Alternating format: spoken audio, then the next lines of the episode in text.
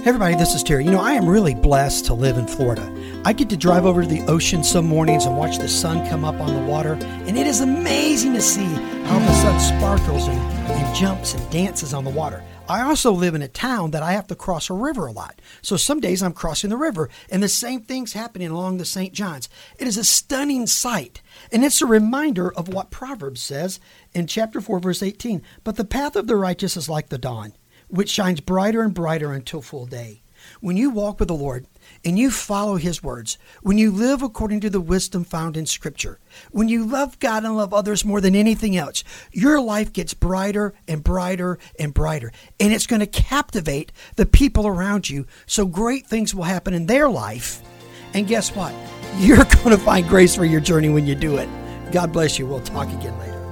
Thank you so much for listening to this edition of the Grace for Your Journey podcast. I pray that it has been a blessing and an encouragement to you.